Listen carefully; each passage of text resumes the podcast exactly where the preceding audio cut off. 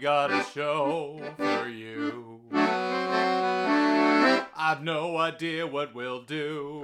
Welcome, my friends, to this charming tableau. Have we got a show for you? Hey, everybody, welcome to this week's episode of Strangely and Friends, the podcast. I have just completed my run at the Edinburgh Fringe Festival and then had a couple of days of absolutely zero brain because my goodness, the festival just wiped me out.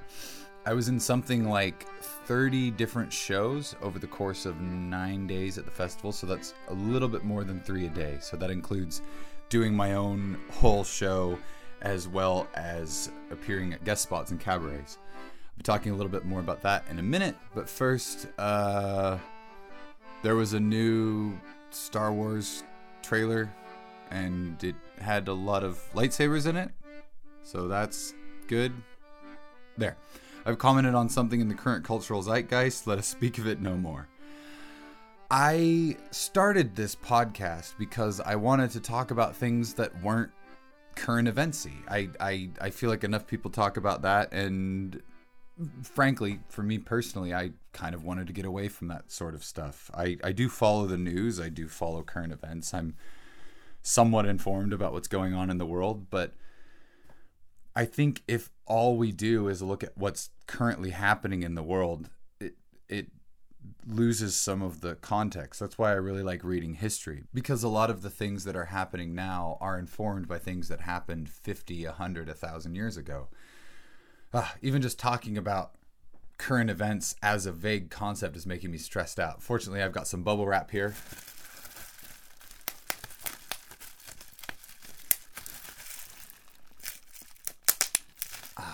Much better. I think that sort of small artistic things are actually really, really helpful because they give us a chance not only for escape, but also to be informed about broader concepts like humanity or queer representation or, you know, tax incentives.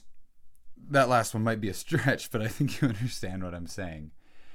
So, the bulk of this week's episode is going to be a chat that I had with an amazing actress friend of mine named Heather Rose, and she is she's an incredible actress. I wish more people could see her, but most mostly she does live one woman shows on stage, which are incredible to see. I actually managed to catch her show after recording this interview, so. Uh, even though in the interview I'm I'm speaking as as someone who hasn't seen her show, I did actually get to see the show, and it is incredible. She does a really good job the, in the interview of explaining the show and what the show's about and what happens in it. And uh, I hope you folks enjoy my chat with Heather. Oh, one last thing before I get to the chat. I'm still learning how to use this Tascam portable recorder, and I accidentally had the volume set way low during our chat. So I hope that you folks can hear it. Uh, I've done everything I could in my post production process to clean up the audio and make it listenable. I'm so sorry about that. A few of the interviews I recorded this fringe are going to sound like that, and hopefully they're still listenable because I, I think that the chats were really good, and uh, I hope you folks enjoy it. Anyway, without further ado, here's my chat with Heather. I'm one of those terrible people. I can't. You think as an actor to be able to retain a lot of it's like when I say I do Shakespeare and stuff. Uh-huh. People go, "Okay, give me a monologue. Give me, give me a monologue." Yeah. Like, no.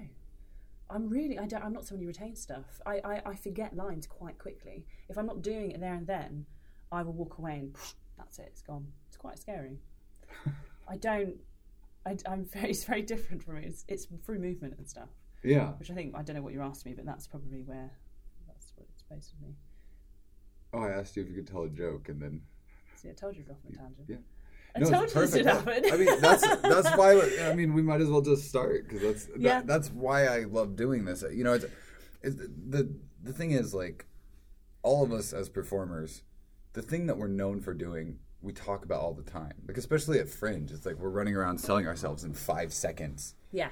You know, uh, you know, hi, I do a one woman show and it's called Metamorphosis and it's about this. Yeah. Like that's it. And and this is meant to be the opposite of that kind of interaction where yeah. it's just like it's like getting to know someone. You know, I I've been so lucky over the last few years to travel all over the world and meet all these amazing artists and to get to chat with them and you know, share a little bit of like the sort of behind the scenes fun that we have at a thing Yeah. like this. So, uh, on that note, uh, let's actually start, I guess. Uh, what is your full name? I, I feel like Uh, my full name is Heather Rose Andrews. Heather Rose Andrews. So, I'll put on my BBC Radio 2 voice for a moment here. I'm sitting in the studio with. I'm sitting here with Heather Rose Andrews. We are backstage in the Sweet Grassmarket number four, which is the 30 seat black box theater with the banked seating, unlike the 30 seat black box theater where everyone sits in chairs on the floor. Uh, and you just had a you you have the day off today. Uh, so thank you for taking some time to chat with me about just whatever. I you know it's I nobody who listens to this podcast is probably going to be able to come see your shows, and uh, this will be going up well after the Fringe is over. So you know you, don't worry about promo. Depends where you're based, though. We are going to New York. Oh, you are going to New York. Okay, well then you know maybe we will talk Yeah, yeah. a bit I'll about that. throw that in there. Um, that's that's exciting. Yeah. Have you gone to New York before? Um, when I was 17, and I actually didn't really like it because for me, when I go when I go traveling, I usually go to sort of I love old ancient cities. Yeah. Um, that's what I really like, ancient ruins and stuff like that. So New York is very much you're looking up.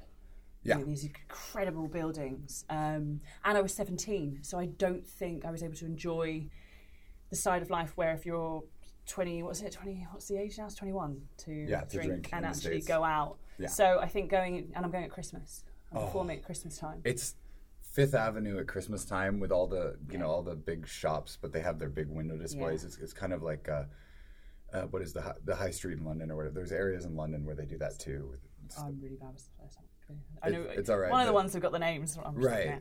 This is like like Harrods or whatever. yeah, yeah, yeah, Harrods, yeah, You know, yeah. they do the big elaborate window displays. And Selfridges and stuff like this. Yes. Yeah. And there's an entire like it's like blocks and blocks of those Yeah. stores, and they're all trying to outdo each other. So there was there was like a candy shop that had made this like haute couture uh, like fashion runway dress on like a mannequin, all out of jelly beans strung together on thread. beans. It was just incredible. That'd be amazing. So you are an actress. Uh, is that like the best word to describe you? Or a- actor, I guess would be the Um, I like actor. actor. I don't know why I like actor. I just think I've always. It's it's it takes up less space in a tweet. Yeah. I think it's always just when I was younger as well. I always was attracted to playing male roles as Mm-hmm. well and things like that. Um, I don't know. It's something I referenced in Alien actually with like Gene Kelly. yeah. I was always watching these roles that these men played, and for a long time, I always thought, "Oh, I always want to be." Oh, it's clearly I want to play the male roles. Yeah. But no, I realised what I wanted was the roles that the men were playing, which were these sort of strong. Um, you know, they were the Prince Charming or the knight. I wanted to be a knight. Doesn't matter, regardless if it was male or female. But there's something about the word actor. I just feel like it's stronger. And It actress is. does remind me of being sort of 1950s a little bit. Um, but yeah, I'm not. I haven't got a particular preference, but I just like actor as a whole. Really, I told you I was going to ramble. Do, so, so besides acting, is there any other like, I guess nouns that describe what you do, or is or is actor like the thing?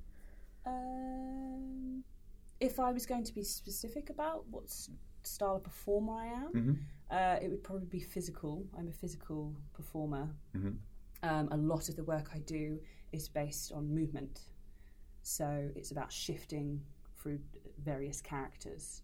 Um, which is partly why I get cast in certain things, like that with Metamorphosis. She shifts from being child, adolescent, to adult. Mhm. Um, so yeah, I would say it's a physical performer.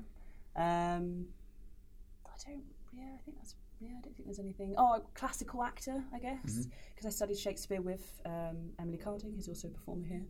Um, yeah, we both did. I studied staging Shakespeare, so I Oh, learned wow. about the original folios and things like that, um, and the politics at the time. Um, that was really helpful. Um, yet I haven't actually done any. I haven't really done any Shakespeare. I've kind of stepped away from it after doing my masters. Um, Any particular reason? Because I, I chatted with Emily reason, yeah. on the podcast, and Emily has just completely gone down Shakespeare like Should we, so after you do your masters, you get the opportunity to do a performance at the Globe. Mhm. So that was like a dream. Right. to perform at the Globe. And I got the part of Rosalind in As You Like It. Again, main part. Uh, it was in February. You're there for three weeks, and you every day you get up and you rehearse, and it's really intense. Um, and what should have been an experience I absolutely loved, hated. Really didn't enjoy it. Uh, the movement teacher, who I thought I would naturally have a bond with because I'm very good at movement, immediately shut me down, and rightfully so. Now, at the time, I was not so grateful Right. um, because I was too prepared. Because I was trained as a dancer for years. mm-hmm. So the diff- the difficult thing with c- being trained as a dancer is I don't stand naturally. So if I'm playing a character, any ordinary character, just a girl, Rosalind, I wouldn't be standing in a ballet pose. Right. And I found myself standing in a ballet pose, or even she she would just ask us to prance across the stage. So you'd prance across, and then you'd have to look towards the audience, and you'd have to say your character's name. Mm-hmm. So I would prepare, I would prance along, but it wouldn't look natural. Right. And then I'd say, Rosalind! But everything about me was just overly prepared. And I'd never really thought about it because with dance, you know, it's drilled into you the way you stand, your posture, everything. But as soon as you then go into acting, it doesn't look natural unless you're playing a part which you use that. Right. Um, so it's something I've, I've had to become very aware of, is the way I stand. It's it's something that I see in you just even when we're all hanging out backstage here at the venue and you, know you walk in and just like the way you stand and move still ha- still is very informed by that. It's sort of like I have a lot of clown friends and it's just like they can't walk downstairs. Just walk down the fucking stairs, Yeah. Anthony. Like just yeah. and it's like they can't. They can't not. Um, and I, you know, I, I think that is a beautiful thing about like kind of all the people in our wider circles that it's just like they become th- th- these things go into their bones. Uh, but th- I want to go back to that thing about getting shut down by someone that you kind of like were expecting to be uplifted by, because I think that's a thing that when we're young as artists, we really resent it. Oh. You know, when that, that first kind of mentor figure clotheslines us. She really, it was brutal. It was like something out of a film, the way she was treating me. Mm-hmm. I don't think it was fair. hmm Now, and I look back, it was the way she would say something like, Heather, and at the end of this, you are going to lead the bows. Is that something you're capable of? I mean, she was not a particularly nice person. She's known for not being great. But I thought, because of movement, being the movement teacher, we, it would really get on. So I think there was a clash of personalities. Anyway, I was 21 and I was, and still am, a bit of a scatterbrain. I sometimes take a bit of time to sort of understand what people are saying, and I, I'm a bit, I sometimes just zone out. I don't mean to, so I think that irritated her. Um, and also because I was so prepared, uh, I see now in, hinds- in hindsight, she was just trying to shake me out of it, you know, just trying to make me aware of it. And even though it put me off acting for three years, I quit acting after that. It was huge because it was a dream. It was the most magical thing. I was out, I did still do the show. It was snowing at the Globe. It was beautiful. It's all I ever wanted. Yeah. But I walked away from that going, Mm-mm-mm. I couldn't take the criticism. I couldn't Yeah. do it. Then worked for three years doing carpentry, completely different thing, um, with my father, as you do. And then got back into acting. And now I understand. I do understand it. I still don't agree with how she treated me, but I understand what she was trying to do. I understand artistically what she was trying to do. Um, I don't think I would ever speak to someone like that, but I do agree that you know you can spend years training as a dancer, but now I'm doing all these pieces where I'm finding ways to use that, like with Metamorphosis. It's a little bit like um, uh, a little bit like Steven Berkoff when he did Shakespeare's Villains. I don't know if you ever heard saw that. No. He would genuinely do one monologue and his whole body would shift into a different character. So I take a lot of influence through sort of mime and clowning because that's what I did my first year here. Did a one woman uh, clowning show called Cacophony. And that immediately helped me to loosen up and learn how to mime. I had to do seven weeks to learn how to mime. It was mm. incredible. So through the last few years, I've just spent doing different physical shows, and it's really helping me develop who I am as an actor. And that is a very physical performer, not from a dance perspective. I wouldn't say I do a full physical piece, like a lot of physical theatre can be pure movement. Right. This is character that will shift and morph into other characters, is probably how best way to describe it. I, I, yeah, you know, I'm connecting with that a little bit because I, I did mime for like the first couple of years of performing with circuses and things like that, and because I, I was mortified of t- speaking on stage as myself because my my stage persona that I tour with now is an version of me Yeah. who sounds like me, who you know is into the same things as me, a lot more outgoing than me. But like it's, but finding that. But before that, there was a lot of mime and a lot of silent performance Yeah. and things, and I find that my physicality now when I'm speaking, there's extra emphasis. Yeah. Because you know you're, you find yourself making motions. This is riveting podcasting, I know, but like, you know, you, you, you make like a, a big physicality to say a big thing, and you can make a small physicality Yeah. to say a small thing, and d- d- you bring that that level of of like physical movement to what could just be people stood there talking. Yeah. Uh, you know, like, have you seen uh, the the quintessence show that Emily's doing? Yep. A lot of it is just someone stood there, and yet she's doing all these very small things with her body It's that amazing it, it's riveting. because she everything every blink when she's the AI character is deliberate. Yeah, She's great. That's what I like to do. That's the kind of performance I do, and that's why hopefully me and Emily are going to work together because her shifting into the different Shakespearean characters back to the AI, it's you know it's del- it's very subtle, but it's deliberate. And I don't think some sometimes people don't quite they don't really under, they don't notice it, but it's so it's very beautifully done. It's very beautifully done. So you you mentioned uh, carpentry. yeah, I knew thought you were going to go back to. I, I mean, I, I do I do carpentry sometimes uh, in the summertime. Like if I need a bit of extra money, you know, artist always need a bit of extra Yeah. money. I uh, I help build houses. Yeah.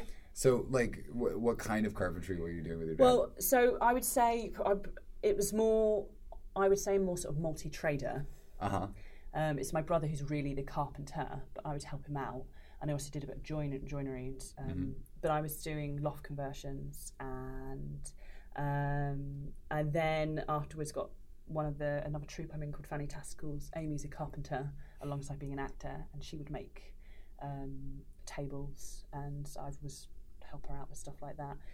But um, yeah, so I I can do pretty much all the DIY.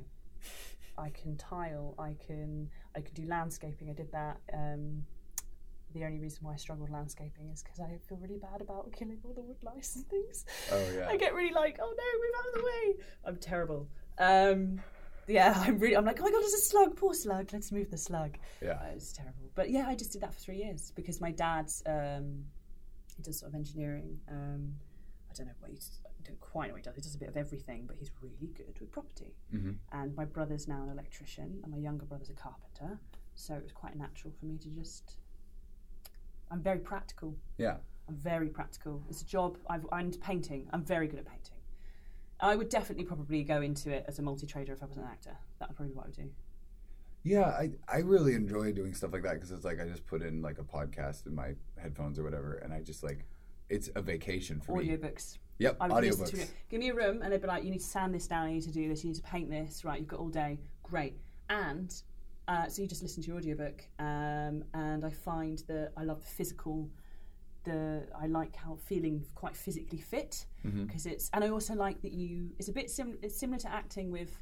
I like the process. Mhm. I like seeing a room, and it being, you know, it could just be this. I was going to say a shithole, but I can't say it. It's um, it's not you know, it's just there's nothing there.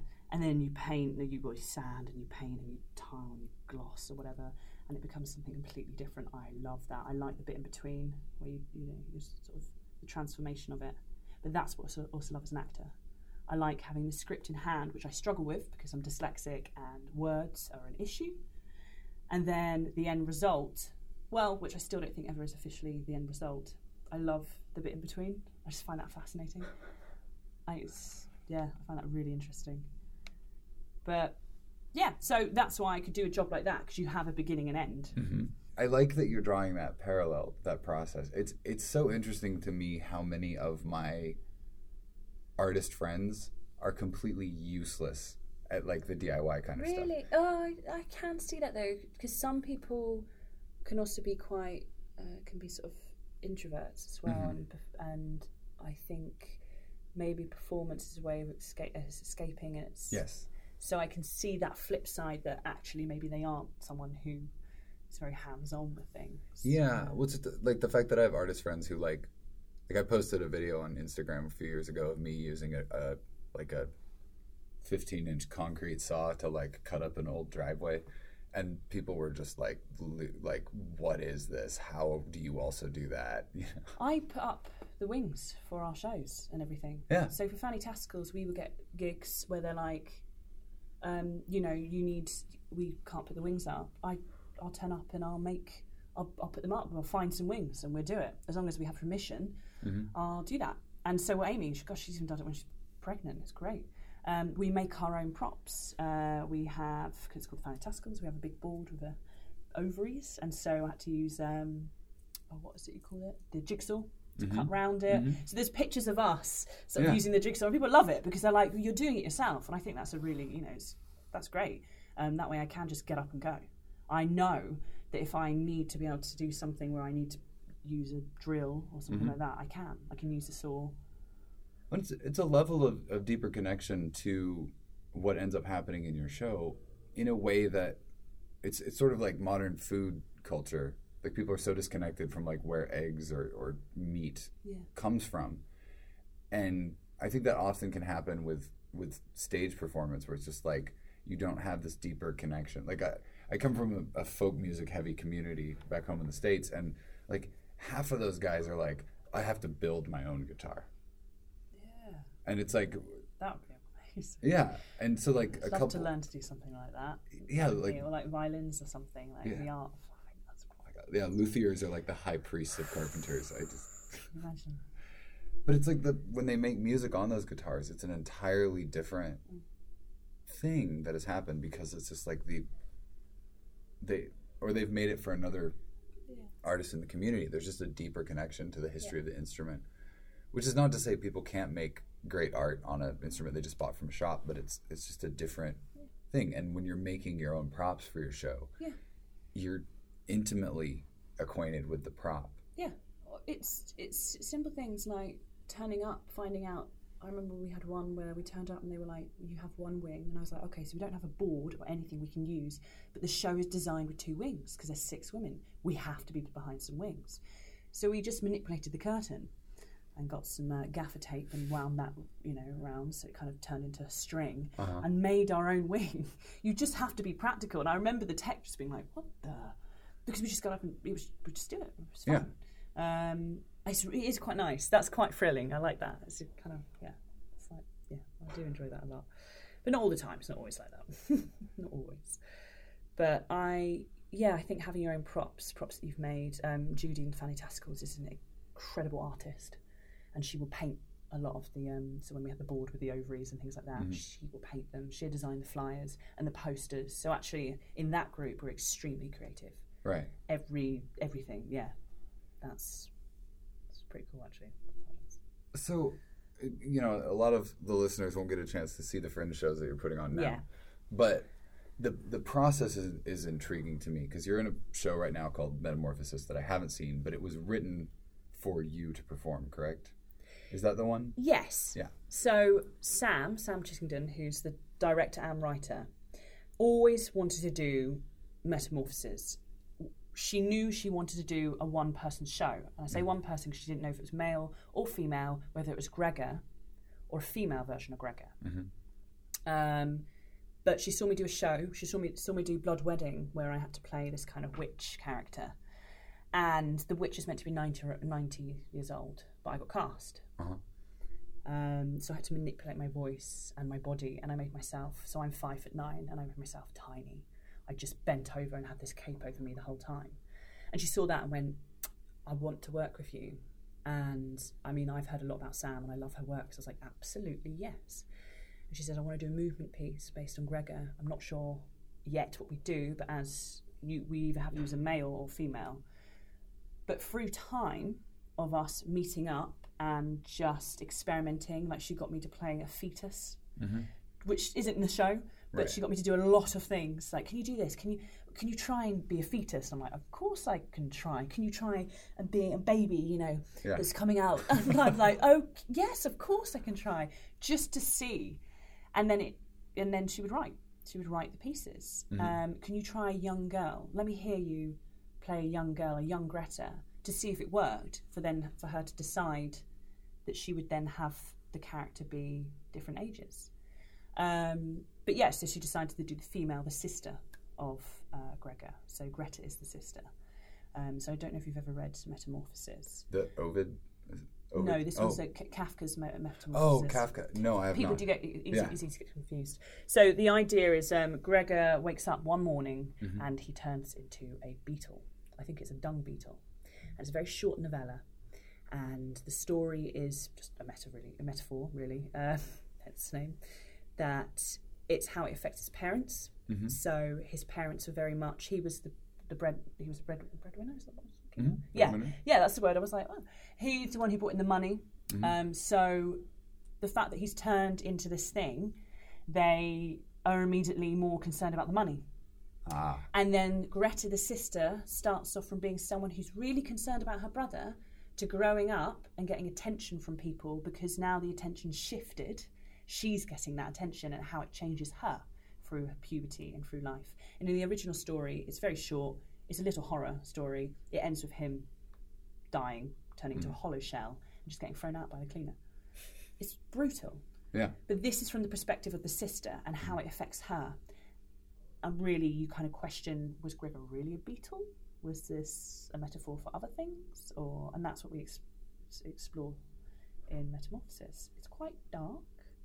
It's quite um, it's quite a sad story because her life isn't easy, Mhm. and it auto, it also relates to Kafka and his life because while he was writing this, um, you know, he had he didn't get on well with his family, so there's a lot of parallels. Mhm. Um, Greta's also got a lot of parallels with his sister. Also, what was going on at the time. Um, this was when uh, you had Hitler, um, and you had uh, the camps, the concent- concentration camps, and everything.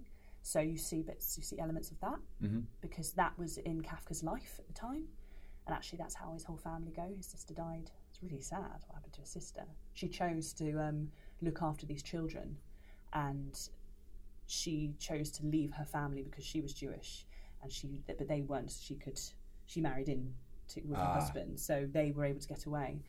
But yeah, she chose to um, look after these children who were going to be gassed, and she went along with them. It's, it's awful. It's absolutely awful. And then Kafka himself dies of tuberculosis, Right. which essentially, yeah, you- it's, horrible, but um, which is quite parallel to Gregor, Mhm. with how Gregor becomes a hollow shell, and basically, it's very interesting. It's almost like he's writing his own death, like how he sees himself, how he's going to die. It's really, yeah. Just so Sam really looked into Kafka's life. So a lot of this is about Kafka himself, Gregor, and the whole family. So Greta is also his sister. Kafka is also Gregor, Mhm. and like you know what I mean. There's there's Yeah. a lot of yeah. I'd be interested by what you think when you see it tomorrow. Yeah, I'm, I'm very keen to. Yeah. Uh, spe- I mean, speaking about things I have seen, you were in a show last year Yeah. that was Totally different. one of, totally different. One of my all-time favorite fringe shows was called One Woman Alien, Yeah. and you essentially did the story of the first mo- Alien movie of Yeah. Alien by yourself, Yeah. and also kind of it, it interwove uh, like autobiographical stuff, Yeah. but then it, you didn't, you weren't the writer on that show. So I was sort a- of were. So I uh, was approached.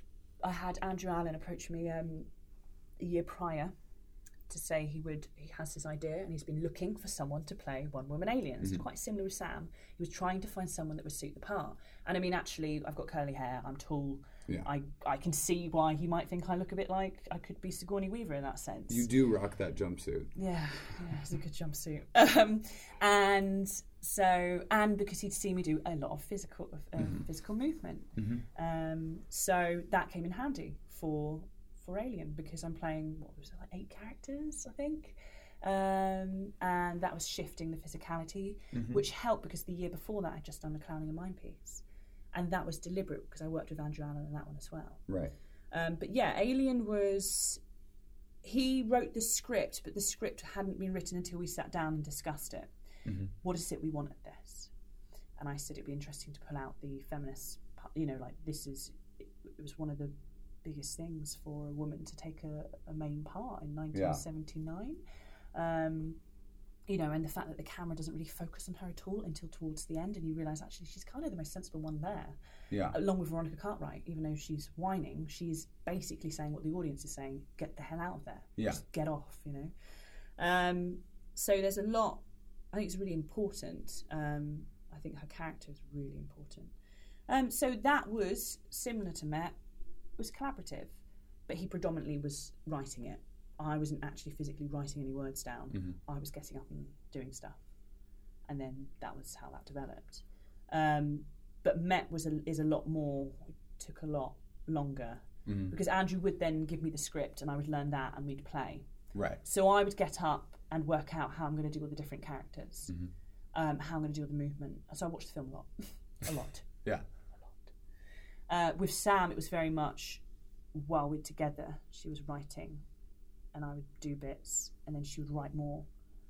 And then because she realised, oh, you can do a younger version, so I'm going to write more about that. Mhm. It's really yeah. But I guess you say they're the writers. They are that. So Right. if you were going to pull it apart that way, this is Sam's work. hmm That was Andrew's work. I, it is difficult because I am hel- I'm Yeah. doing it with them. You're you're still it's it's it's I, I guess that's why I kind of wanted to get into this because Yeah. it, it's it's a it's a fascinating thing to me because I, I all the stuff I do you know I'm devising it and maybe people are giving me ideas or whatever but it's it's definitely me, it's me performing material that Yeah. I made up for me Yeah. and seeing you like it I was shocked when I found out One Woman Alien wasn't Yeah. that kind of thing because it just feels like there's a lot of you there Th- yeah, there's actually are personal references to my life yeah um, in that um, because you know there's some bits where I talk about there were quite a lot of parallels between me and Sigourney, similar in age. Mhm. Um, actually, I think this year is the anniversary, and also I would be the same age when she did it. She was sort of 28, 29 when she Mhm. was filming it. Um, we both had a lover of um, Gene Kelly. Um, and that we, we had a lot in common, um, even with the way we kind of, in that film, the way she sits and stuff like that is very much how I am. Being a tall woman, um, yeah, there was a lot that, yeah, I think we just wanted to we put into the script. I'm intrigued with it being recast, how that changes things, because clearly they can't use the parts that that clearly talk about me. Mhm. So I will be intrigued how that works. But then I guess it's a new person coming in, so it'll be their own right interpretation sort of thrown into it. Um, but yeah, I think with um, it's a decision that I've made with so JD, who I'm working on my next project with, because one Mhm. woman shows is something I really like doing. He wants me to be a writer with him. He wants me to be. He's going to say it's written by Mhm. Heather and JD or JD and Heather. Which is a conversation I've had with him. I said, well, You are predominantly the main writer, but this is going to be created by me getting up and doing things, doing a lot of things. And it's Jekyll and Hyde.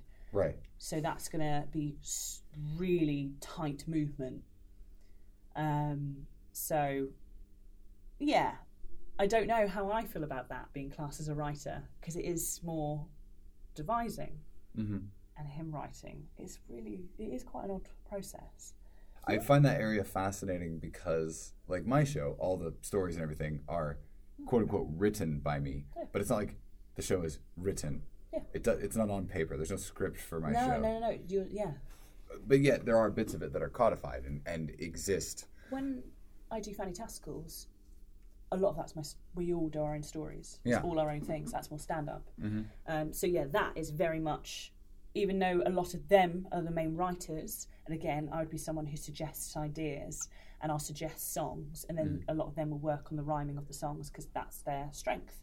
Um, but we used to do confessions, monologues, and they were all our own stories. Mm-hmm. Because I I've said a lot of silly, silly things in my life. I've been a bit ignorant about certain things like babies being born and stuff like this. Mm-hmm. So I have a lot of silly stories that I I'm quite happy to, you know, I can use as material.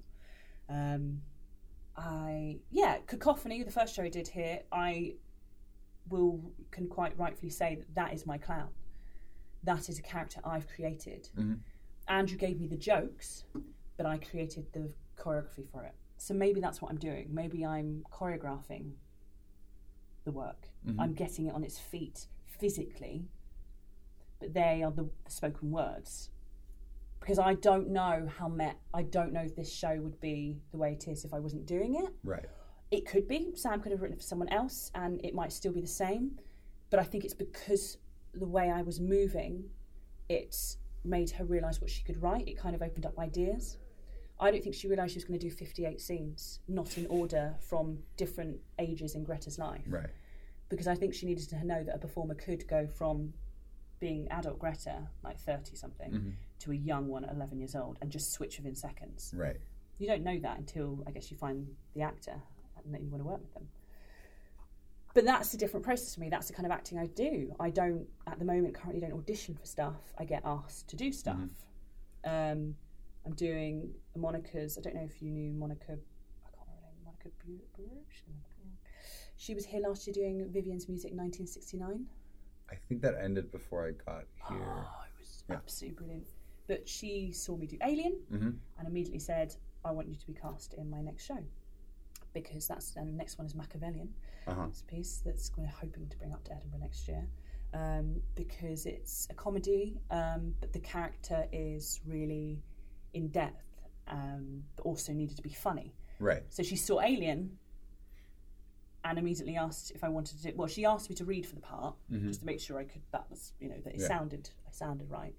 But that's that's kind of how I've been getting my work is through doing um, these shows with these people, and like things like fringes for me are really important Mm-hmm. because other actors are seeing it, such as Emily Carding, and then wanting to work with me Yeah. that's how I'm developing developing as a performer. I'm not necessarily going out and auditioning. Um, That Yeah. process has never made sense to me. Just like, I, I get like being asked to read for something that you might be good for and just making sure, like as a as a check. Mm-hmm. But th- th- there's sort of like the idea that like we're gonna have 200 people come in and pick one of those or whatever. It's like like the, you know, like it just it sounds awful and like any sort of like cattle call or just like group call, all call kind of thing. You know, I used to go to the big press days here at the Fringe, and it's just like it doesn't. It.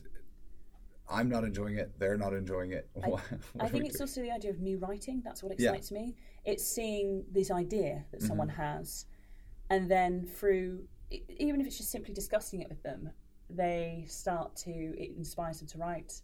And I think that's what's incredible, as I said earlier, that you can have a piece where you have this idea, and then three months later you have a show. I find that insane.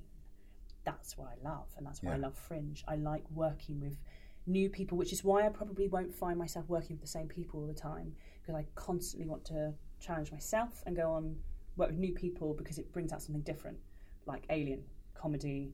Um, you know, that that totally, I didn't know if I could do that. I mean, I didn't know I could play all part, all eight parts Yeah. or whatever, and it worked. I mean, it worked. It did really well. Your John Hurt is so spot on. Oh gosh, yeah.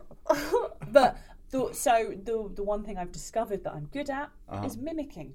Yeah. I am someone who, if you give me enough time, I wouldn't be able to do it straight away. Right. But if you give me enough time, I could learn someone's. I could really mimic someone. I think I'd be really good at it um, because I, I, if I'm around someone for too long, I start doing it naturally anyway. Yeah. Um, picking up people's ticks and stuff like that. I'm just so physical. I'm physical. Just it's through movement, really. That, that that's something that I love doing as well. Like when I got my first cell phone like four or five years ago, and it had the little audio recorder on it. You know, it'd be like I could check. Yeah. Because like we've all heard like someone do like a shite impersonation of some famous actor or something. Yeah. And it's like you, it might sound right inside your head, Yeah. but like it's it might not be correct Yeah. outside your head. Like yeah, I just I love that. I love finding those little like things. But It's it's listening. It's like with Sigourney. I was like, how the hell? I mean, I don't even know if I could do her voice anymore now because I haven't done it for such a long time. But it was listening to it, and you just pick up the tone, Mm-hmm. the way she would go up and then down. It was something about her tone that that's what I was trying to mimic. Certain words, and I did the same. I would record my voice and listen to it back and go, okay, I can see, and it's it's figuring out where it is in the tongue in the mouth. Where like mm-hmm. John Hurt, where was he speaking? Where was it with the tongues up on the top of the palate, or Yeah. it's just figuring out where the sound is. Where is it coming from with them? And with John Hurt, you've got the young John Hurt who actually hasn't got quite the distinctive voice he has when he's older. So obviously, when he did Alien, he didn't sound anything like probably how I was doing it because I was basing it more on the old John Hurt, Right. who's got that that lovely kind of. It sound like? He's probably smoked a lot of cigarette type voice. Yeah, he's, he's kind of got that like he's back here, like down, sort of. I was Doctor Who once. Yes, it's the best thing. They're the best rehearsals is when you're sat down and everyone's trying to do John Hurt and everyone's just trying to figure out where that sound is coming from. Or, or Veronica Cartwright you know where where's that kind of where's the tone coming from? It's so much fun. There's that uh, was it Steve Coogan and uh, the other actor, and they did that the, like the trip or something like that, and they're the characters are, are they're both actors and they're like on they're actors based on themselves Yeah. going on a, a road trip together, and they stop at a cafe and they're sitting there and they start trying to do their Michael Caine impersonations, Oh, and they're yelling at each other. Yeah. It's like no, you know, no, you're not doing it right. When it gets angry, it gets more loudly. Like, yes and they're like, I think I've seen this yeah. yeah And it's just like that. but I feel like that's so often like with actors and people backstage. It's like we're just we're all like becoming all these little weird things. Like I know. Terrifying, isn't it? Yeah. Sometimes because you, I find I go into things like I put on little mini per- personas, or or I'm very much Greta at the moment because Uh-huh. of what I'm wearing. So even how I'm speaking to you, I might be articulating more because uh, that's how she is. It's Uh-huh. really weird. Um, you do find you carry parts of it with you, definitely Yeah. uh, especially with mime and stuff. When I talk to someone and I'll be like, I'm just going to put my yoga mat over here. You find you, you blimmin' miming. I mean, I'm just, I'm telling you, I'm putting them, I'm going to put my yoga mat on. So why do I have to mime it for you? You find you just start naturally miming things or, yeah, which people take the piss out of me for a lot, but eh. Yeah. You know, fuck them. I, I don't. You know. You don't. Got great dance moves though. Yeah. Yeah. you crack out some great dance moves. Oh my goodness. This is, as we as we wind this as we get to the end of this, I think we're both getting a bit punchy. Uh, a big part of this podcast is I I want to sort of shine a light and a focus on artists and art forms and things that are less seen. Uh, most of my guests I try to have on are you know women, people of color, non uh, non traditional gender expressions, whatever. D- Just not the default straight white men. Nothing against them. Some of my best friends are straight white men. Yeah. Uh, but just you know, there's there's plenty of places we hear from them, and this is more of me just kind of trying to have those conversations and share those things. So I always ask my guests for recommendations of of art or artists that you would love to have people see more of. And you know, because a lot of my listeners can't make it out to a fringe, if there are things like that, you know, kind of have that spirit that you'd like to share. I'm trying to think. I don't know. My brain's gone completely dead. That's so bad. I mean, on on I the haven't seen much. I haven't Yeah. seen much here at the moment. I'm trying to think with. But I mean, we have also spent the last hour talking about the people that you found the exciting collaborations with, which are Yeah. the people who are inspiring you. Yeah. Who? So well, people who inspire me are like Emily Carding. Um, I just literally go on about her all the time at the moment now. Um, because I'm a fan of one woman shows. Mhm. I think it's really important. Um, uh, I'm trying to think at the moment what else there is I've seen recently. I quite like um, so I want I wish I could have seen more stuff at Summerhall because it's more international performances. So things through movement as well. I think I went and saw a Finnish piece called The Desk. That was brilliant.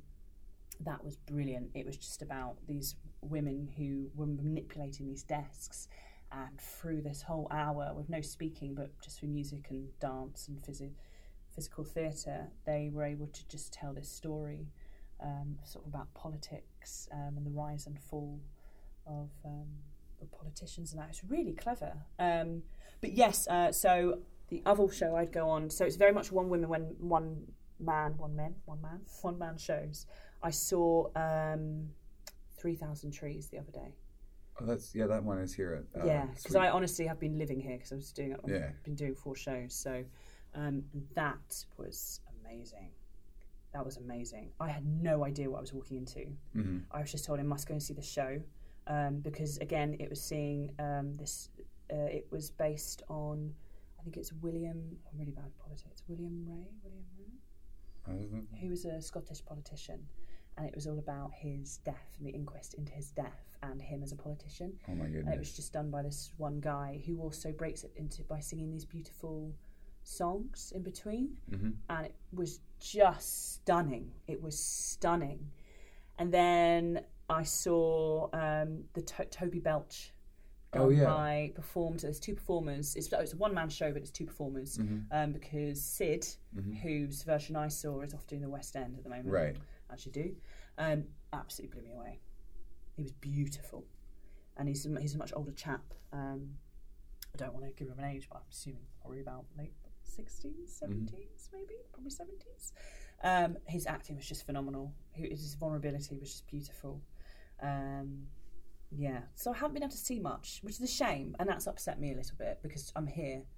Um, I feel like I should be able to see more. I should be seeing more.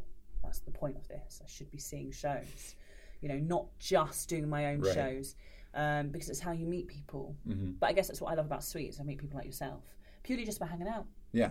Um, I mean, I'm seeing your show tonight. Oh, well, that'll be fun. I'll be, I'm really intrigued. That that hanging out is a critical component for me because I Absolutely. I I have to confess, like I oftentimes I'll see a show and I'll really feel connected to the performer, and then they'll come off stage and I'll you know chat to them afterwards, and they're just like not that. Like I get that we're all you know putting on roles and things like that, but it, the, the connection I'm talking about is just it's like it's more of a like you think that you've learned you, you still I feel like in a good show you you learn something about the performer even if they're performing something entirely different. Yeah. Like uh, last year, uh, did you see Urban Death? Yes. Uh, so the uh, Jonica Patella, the the tiny the, the tiny bald actress in that, and I um, really connected. Yeah. And um, we're like best mates now. We're working on a show together, and nothing about her performing in Urban Death is at all inviting or kind or sweet. You know, it's terrifying monsters and, and creatures that she plays Yeah. but it was something about the way she she did that. I, I once heard a Basque clown say, "Be interested, don't be interesting," Mm-hmm. and sh- she was doing that. And that's the kind of person I want to work with. It's just Yeah. like if she picks up a a torn in half teddy bear or a, a knife or whatever, she's looking at it like she's seeing it for the first time Yeah. and that kind of physicality and everything, I was like, oh, I must work with you. And, and then I met her, and that was manifested in her as a person as well. Yeah. So it's like there's that correlation. Um, but that's why I love hanging out with all of us backstage. It's because like you, I hung out with and met before I saw the show that you were in. Yeah. So like I kind of had like a, a baseline of just you Yeah. um, and which is really great for a lot of these shows because it's kind of like it's like a little bit of a behind the scenes connection Yeah. that informs and makes the show better. Well, it's like I've only ever met you when you were, I think, the first year's at the end of year party, Oh yeah, coming in and singing and playing the accordion, and that's that was the first glimpse I, I Yeah. knew and met of you. That was, and I was like, okay, this is this is interesting. I think you had people carrying you in. yeah. I Crowd, remember. I crowd surf, crowd yeah, surfed right into while the party. playing. Yep. Um, and so that was that was two years ago, and then last year I recognised you and we got Yeah. talking and that. So I've actually never fully really seen you perform, which is why tonight's the first night, which is going to be awesome. I'm excited. I hope it'll be. I hope it'll be good. I'm sure. I'm absolutely sure it will be. Um, but yeah, it's that. I think it's incredibly important. Every time I've come out of Fringe, I'm going to touch wood here. I usually find the most important things that have happened to me is purely just by meeting other performers because so far in the last couple of years, it's how I've been offered work. Mhm. Um, it's how my new work is developing because people have seen my shows or you've just developed a nice friendship that you go, actually, I just really love to make some work with you. Um, and I think that's something specifically here with Sweet, which is just such a family environment that you feel supported. That you know that's really important. I think. Yeah. Um, I don't. I think I would struggle on my own, just doing a one-woman show on my own and not having anyone to support. I'd really struggle because everyone's like mental health here as well. You know, you're Oh, gonna yeah. get days where you just absolutely hundred percent don't want to do it. Yeah, I. And that's but we're supported to do that here. we are, and you know what? It's actually quite nice that if I had a day uh, two weeks ago where I was just in tears, I just couldn't do it. I was like, today is not. I just want to hide. I need to go home Yeah. And hide. I thought people were going to make me perform, mm. but they turned around and went, "Do you know what? We're just going to pull the show today." Yeah. Well, you know, they, they they waited for a bit. They didn't just immediately, but Right. the fact that they did that made me feel amazing that I can go, actually, you're right. Yes. Yes. And that's, I think it's really important. But yeah, I love Fringe.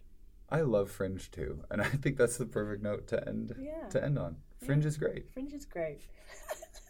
Thank you so much for taking some time to chat with me. I I've loved your work for years, and to get to just talk about the carpentry thing was so fun to learn. Yeah. So thank you There's a so lot much. of random things in my life like that. Hmm. Well, come back on the podcast anytime. yeah, that'd be amazing.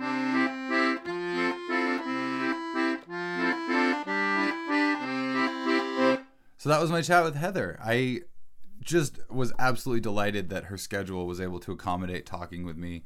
She produces incredible work. It's really, really fascinating to get to chat with someone who is not devising their own work. Specifically, in my per- my shows that I do, I'm the writer and the overall creator. So it's my work about things that interest me and kind of my life. Heather has that entirely different process where she's acting and collaborating with a writer or a director to produce a piece of work. And it's really fascinating to talk to someone like that because it's a wholly different way of creating things that I personally don't have a lot of experience with. Here's a thought. On the last episode, I talked about how Fringe feels to be a part of it, what it means, the history of it. But honestly, I think my favorite part of it as an artist is that I get to create my work. I get to share my work, but I'm doing it in the context of hundreds and hundreds of other shows, thousands of other artists creating and sharing their work. And I often find that I'll go out and see a show, and that evening, what I just saw will affect the performance that I give on stage because maybe I saw a cabaret where instead of getting really loud at an important moment, the other artist gets really quiet.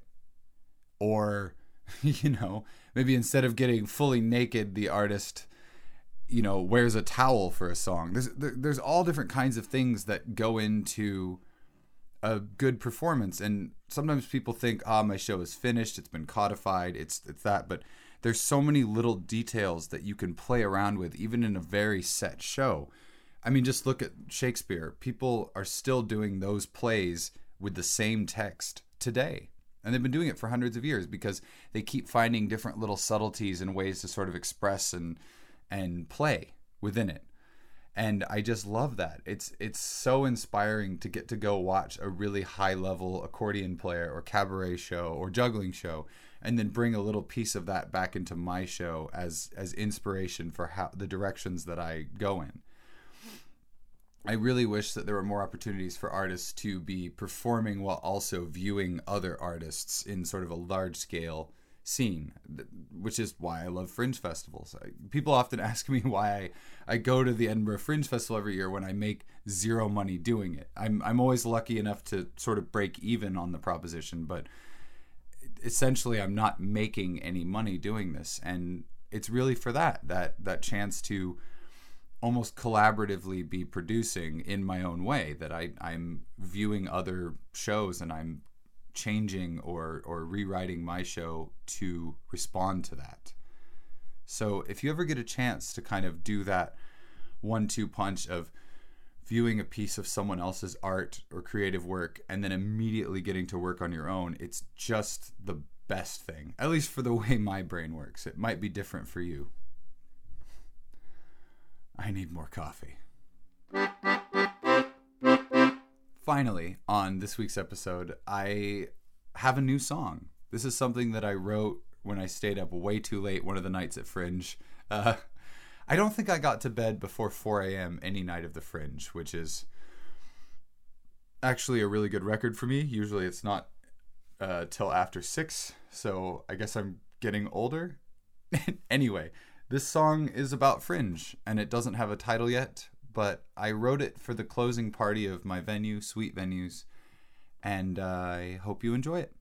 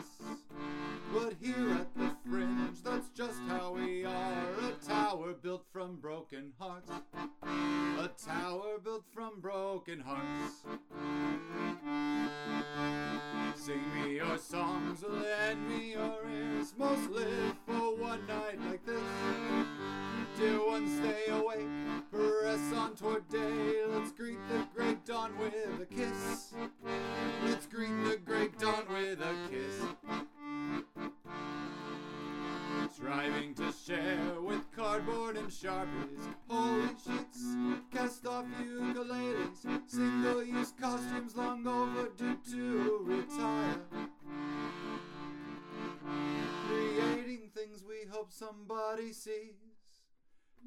Paper mustaches, bottles of glitter, rattle trap circus, punk cabaret, broken strings, runny mascara,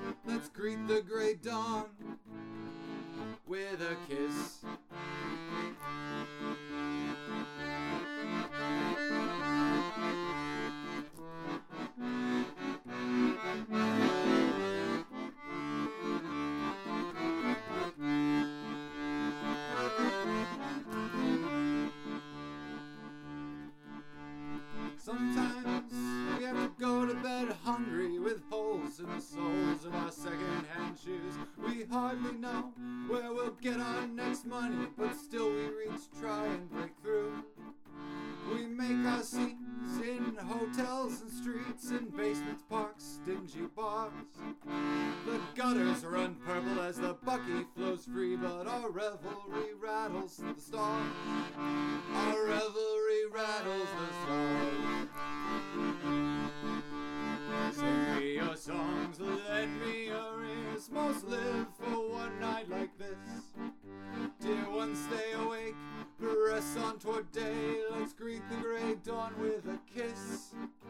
Let's greet the great dawn, greet the great dawn, greet the great dawn with a kiss.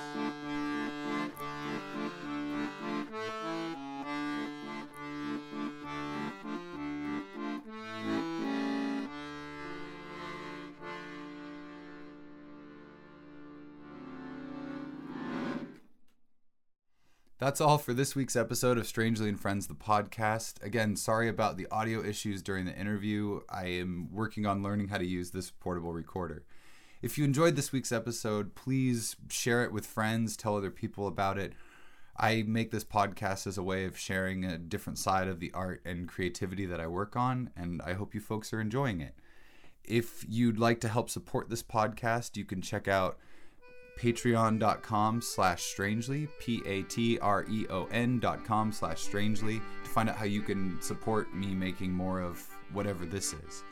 If you've got a question or a comment you'd like to get in touch with the podcast please send a letter to strangely 1000 harris avenue number 21 bellingham washington 98225 that's my mailing address for my Sonic Suitcase Studios, which is located in Fairhaven, Washington. Obviously, I am not there right now. I am in Dundee, Scotland, recording this, and uh, that will be where the next couple of episodes come from. I hope you folks have a great week, and I will talk to you all soon. Cheers. Do you remember that joke? I think so. Okay, go ahead. Are you ready? Okay, what is What is Beethoven's favourite fruit? What? Banana!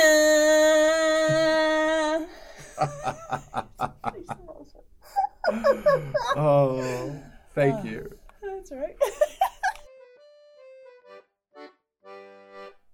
Strangely and Friends, the podcast, is a Herringbone Society production.